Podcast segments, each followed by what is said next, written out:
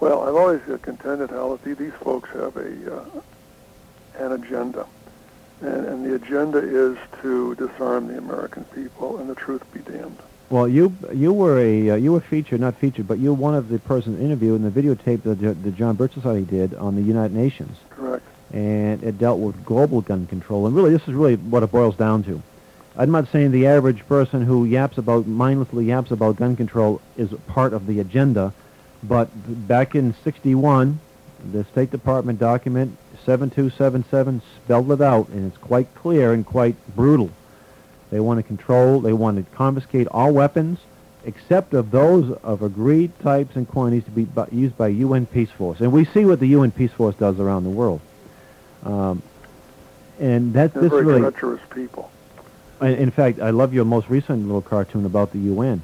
And this is another issue uh, that uh, even some of the gun organizations don't talk about. it. you do, and I'm very glad that your organization does. First of all, the UN has always been an enemy of the, the Jewish people. When they re- re- refer to Zionism as racism, they officially changed that a few years ago. They gave off, o- observation status to the premier, not, uh, I should say, Nazi hyphen communist uh, hyphen racist uh, uh, anti-Semite in the world, Yasser Arafat, who, by the way, now is getting money from the American taxpayers, and he's m- m- m- what did he get? A, he got the Nobel Peace Prize because he hasn't blown up any school buses in the last couple of years, Yeah, at least we, at least officially, or murdered any athletes. So therefore, he gets a Nobel Peace Prize. And who's eh, who? Where's he going? He's not. He's not visiting the anti-Semitic groups around the country eh, on the speaking tours. He's visiting the White House. You see, those are the kind of people that love this man, the world's premier anti-Semite. Yet, I- can imagine that 10 years ago, if the John Birch Society sponsored a speaking tour of this fellow, this, this contemptible human being, the left would have rightfully con- condemned us. But now he's getting ro- rolling out the carpet for this creep at the White House. See? So that should get people thinking. What's well, that really on? should get people thinking as to um, as to how anti-American uh, many of our uh, so-called politicians are in, w- w- within America. In the, Truly anti-American. In the novel uh, Mitzvah, you had a very interesting, uh, and I guess this is the kind of part you want to reread, where one of the uh, the priest, after he had his conversion, his ideological conversion, anyway, he he gave a sermon about uh, the the criminals, the gun controllers, and so forth and so on, and he was basically told to uh, reconsider consider his views or be fired. And it was the, the head of the Chicago archdiocese. That, uh, he was given a fict- fictional name, and he was a big gun owner. But of course, the, those laws are for other people, not for the elite. Absolutely. Yeah, it was. It's quite interesting. Of course, we've seen that. Um, Carl Rowan is an example of that. Uh, the Carl Rowan, the syndicated columnist, who a few years ago shot a couple of kids who were simply swimming in their swimming pool. Now, I'm not going to shoot people if they're picking tomatoes in my backyard. I might tell them to get out of there. I'm not going to shoot them and try to kill them for simply picking tomatoes. I don't have a pool. I'm not wealthy enough to have a pool. I, well, I've got a little waiting pool for my children. Uh, That, doesn't count, though. I'm not one of the elite. But i i here he was an advocate of gun control, yet he uses these weapons and tries to kill these kids so, simply swimming in his swimming pool. You, So- know, you notice where he got he got the weapon, by the way. The story goes he got it from his son, who's Who's FBI. ex- a- an FBI agent. Yes. Well, we're having another uh, n- another break, and please stay tuned for Aaron Zelman. And also, we need your calls, 883-1590, and we'll be back. Another break, and please stay tuned for Aaron Zelman. And also, we need your calls, 883-1590, and we'll be back. I am filling in for Ann Concession on Radio Free New Hampshire, and on the line with me is Aaron Zelman, Executive Director for the Jews for the Preservation of Firearms Ownership. We were talking about many things in the first, uh, in the last uh, segment, and we talked about the UN. Also, one of the cartoon comic books they have to uh, educate people is gun control is racist. And of course, we're not trying to imply that automatically that if you support gun control, you're a racist. But I think Mr. Zelman can elaborate on that, give us some background information, some history of gun controls and how it is indeed racist. Sure, thank you. You know, most people don't realize uh, how gun control started in America by not allowing uh, slaves or newly freed slaves uh, or, or free blacks, as they call them then, to, uh, to own firearms. That is the genesis of gun control in America. And that uh, it, it has continued on and on and on, and, and, and many of these uh, laws we have today, uh, gun registration as an example, or a permit to carry a firearm, or special taxes, all of this originated from racist policies. And so gun control is, very much a racist uh, concept. Even today, if you go into a retail store, if anybody's ever filled out one of the yellow forms, known as a 4473, they still ask what a person's race is. And that's after they have, of course, the serial number of the firearm, the make, the manufacturer, your address, all the other, other information that, that they want. So the, the 68 Gun Control Act uh, was passed. Uh, one, one of the reasons was to uh, track who was buying firearms. And they wanted to make it more difficult for black Americans to buy firearms. And it's much easier to control individuals who are, we know they're disarmed. We know that the government oh, absolutely. knows. Absolutely. Again, you know, the, the, the, well, the one thing that has to be in place to have an effective police state is to disarm citizenry. And I think all advocates of total government know that very much. Um, it's interesting, uh, we, here in New England, Vermont, Maine, and New Hampshire usually have the lowest crime in the country. Usually, Vermont, I think, is the lowest in the country. And we're talking about per capita crime. Mm-hmm. Uh, Vermont's about a half a million people. And it's also the most uh, heavily armed state, more gun owners in Vermont than anywhere else in the country. Yet the crime rate's the lowest.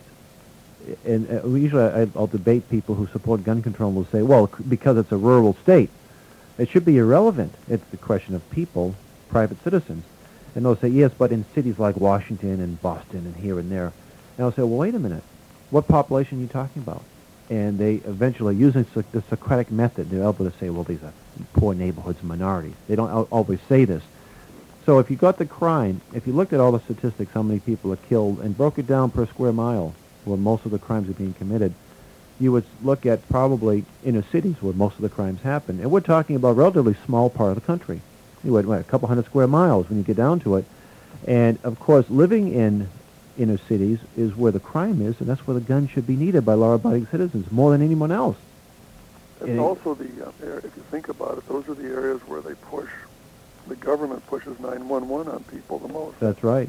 That's right. Call 911 and rely on the government to save you, but don't rely upon yourself. Really, they're not making cowards out of us. And in, in Massachusetts, when we had the, the illustrious Governor Dukakis, who ran for president, they were trying to uh, make it illegal to shoot somebody in your home. And it, today, in most people around the country, it's very difficult. If you shoot somebody in the home who's broken into your home, then you're usually arrested. Automatically, you're, you're a suspect. And, uh, of course, the average patrolman probably doesn't want to do this, but they have to abide by the, the rules and regulations.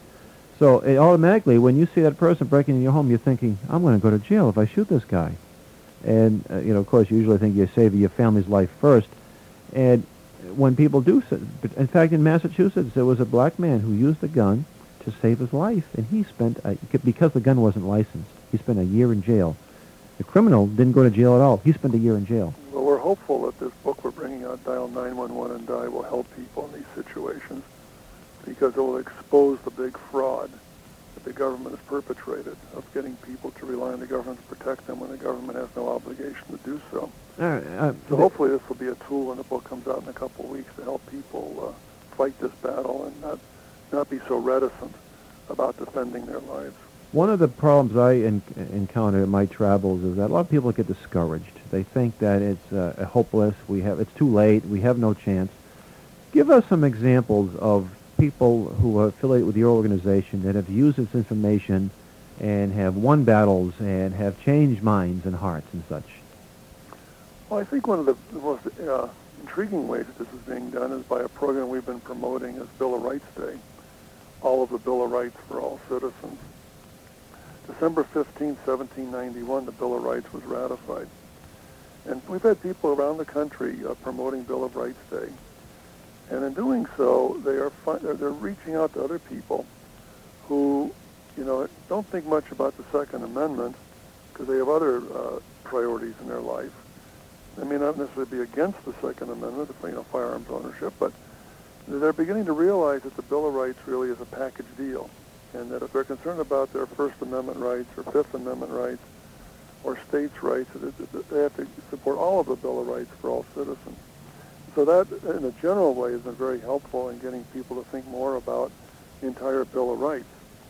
I think also um, our, our, little booklets, the Grandpa Jack series of illustrated booklets that you call comic books, have been very useful on a, on a national basis. We have over half a million copies now in circulation.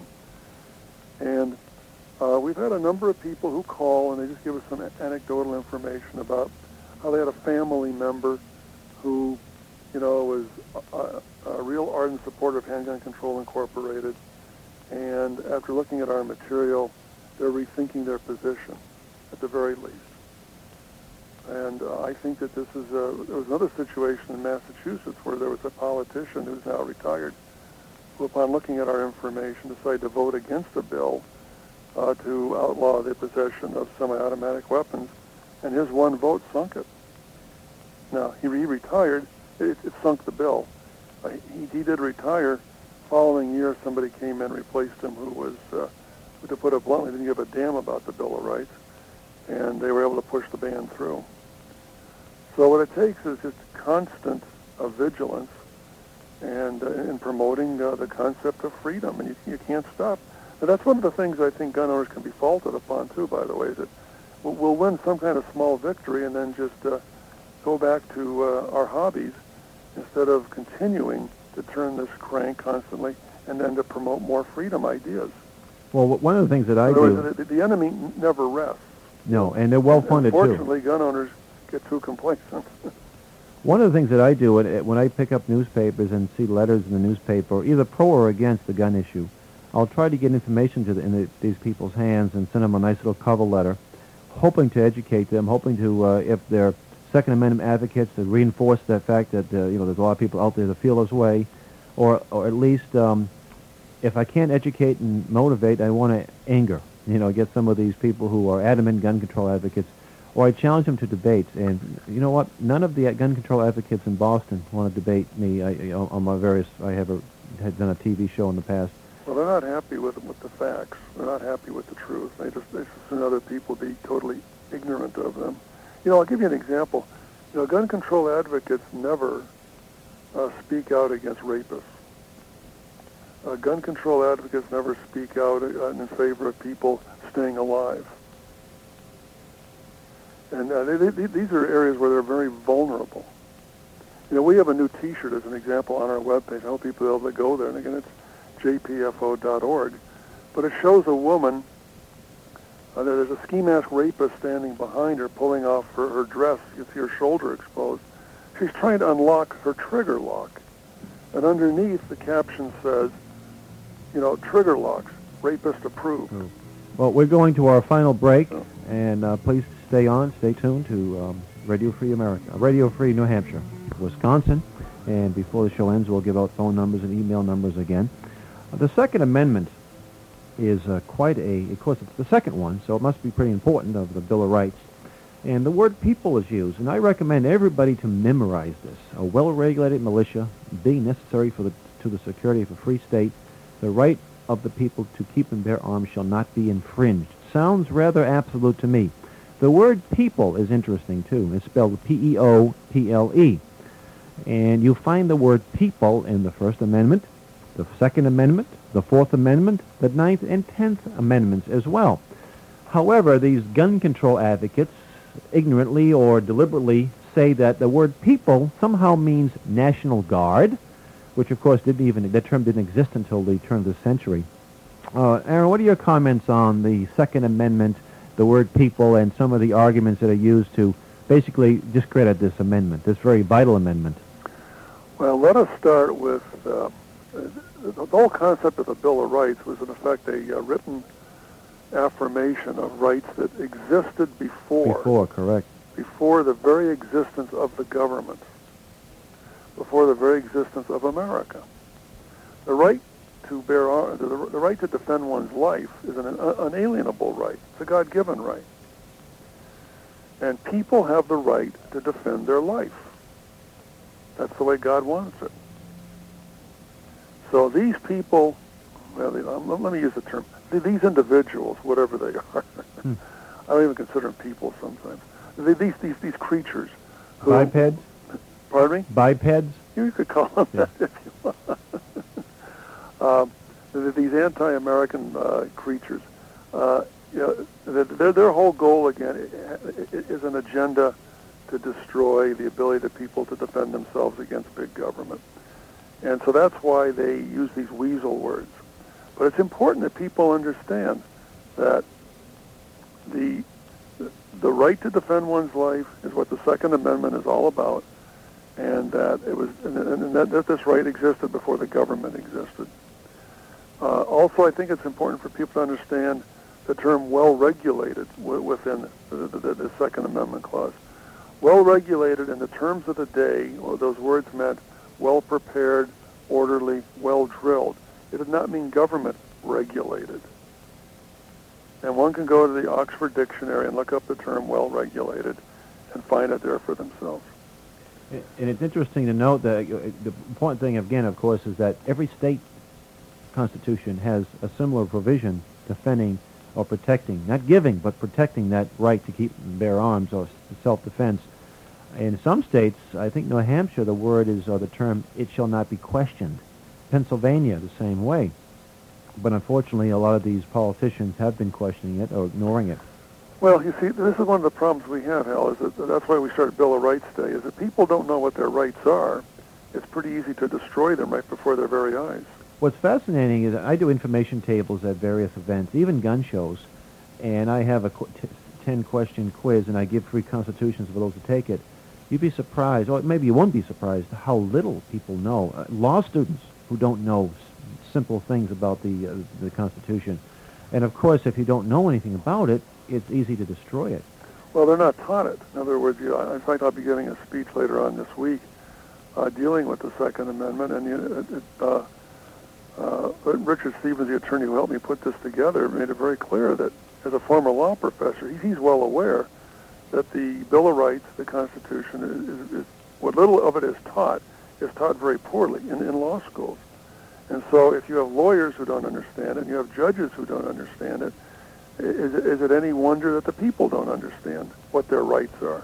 And is it any wonder, is it any mystery as to why the people are not supposed to understand what their rights are? In one of your publications, you used the term, you referred to gun owners as the people being demonized. And uh, by the way, I didn't uh, mean to demonize if I had meant to, I meant tongue-in-cheek, people who oppose us, uh, uh, at least those who do it ignorantly, uh, because they, the, the, th- those enemies of gun ownership have referred to people who own guns as nuts and kooks and wackos and such. And automatically, there's a stigma attached, and many people who are uh, fear defending that because they, of a label, much like what happened in Nazi Germany. They you, you dehumanize a Jew. You get propaganda specialists that say that Jews are subhuman or beneath, uh, not com- completely evolved, and other items. So it's much easier to kill or to persecute. David Koresh was a right-wing fanatic kook. He deserved what he got. It's so it's much easier to feel good about ourselves after these after we've been conditioned to accept or to believe things about certain human beings. But you know, David Koresh, while I disagree with his views, was a human being who had children that loved him, and the people in China are human beings that had the same aspirations. The people that were Nazi Germany had uh, the Jews and others that were under the Hitler's boot had the same aspirations as we have. We're human beings. They're human beings. Gun owners are human beings too. They're not kooks and fanatics. And in fact, uh, are very few the incidents that you hear about. Most of these people aren't uh, law-abiding, God-fearing uh, types. They're the other types. You know, uh, there's this fellow out in California who uh, who had these anti-Semitic leanings. No, And- but I, I would also suggest that the people who demonize gun owners and um, uh, and, and others who are God fearing are not aren't they themselves are not God fearing at all, and that they uh, are they're the ones who wear the jackboots, and if you call them Nazis, uh, I think it's a very accurate description. Well, a Nazi is one who advocates total government. So obviously, if those folks advocate that, and anyone who wants to deny certain basic human rights and fundamental rights to individuals, what other term can apply? Uh, Aaron, give us some more. Uh, give us your addresses again and things that, that your organization provides, information that people might want to get a hold Uh, of. thank you. Our webpage address again is uh, jpfo.org. Our uh, phone number is 414-673-9745. Our fax number is uh, 9746. And our uh, address would be JPFO Incorporated, that's short for Jews for the Preservation of Firearms Ownership, P.O. Box 270143, and we're in the city of Hartford, Hartford, Wisconsin, WI 53027. Okay, you've been listening to Radio Free of New Hampshire, uh, the Ann Concession Show, and Aaron Zelman of the JPFO. Aaron, thank you very much. My pleasure, thank and you. God bless you. Take care.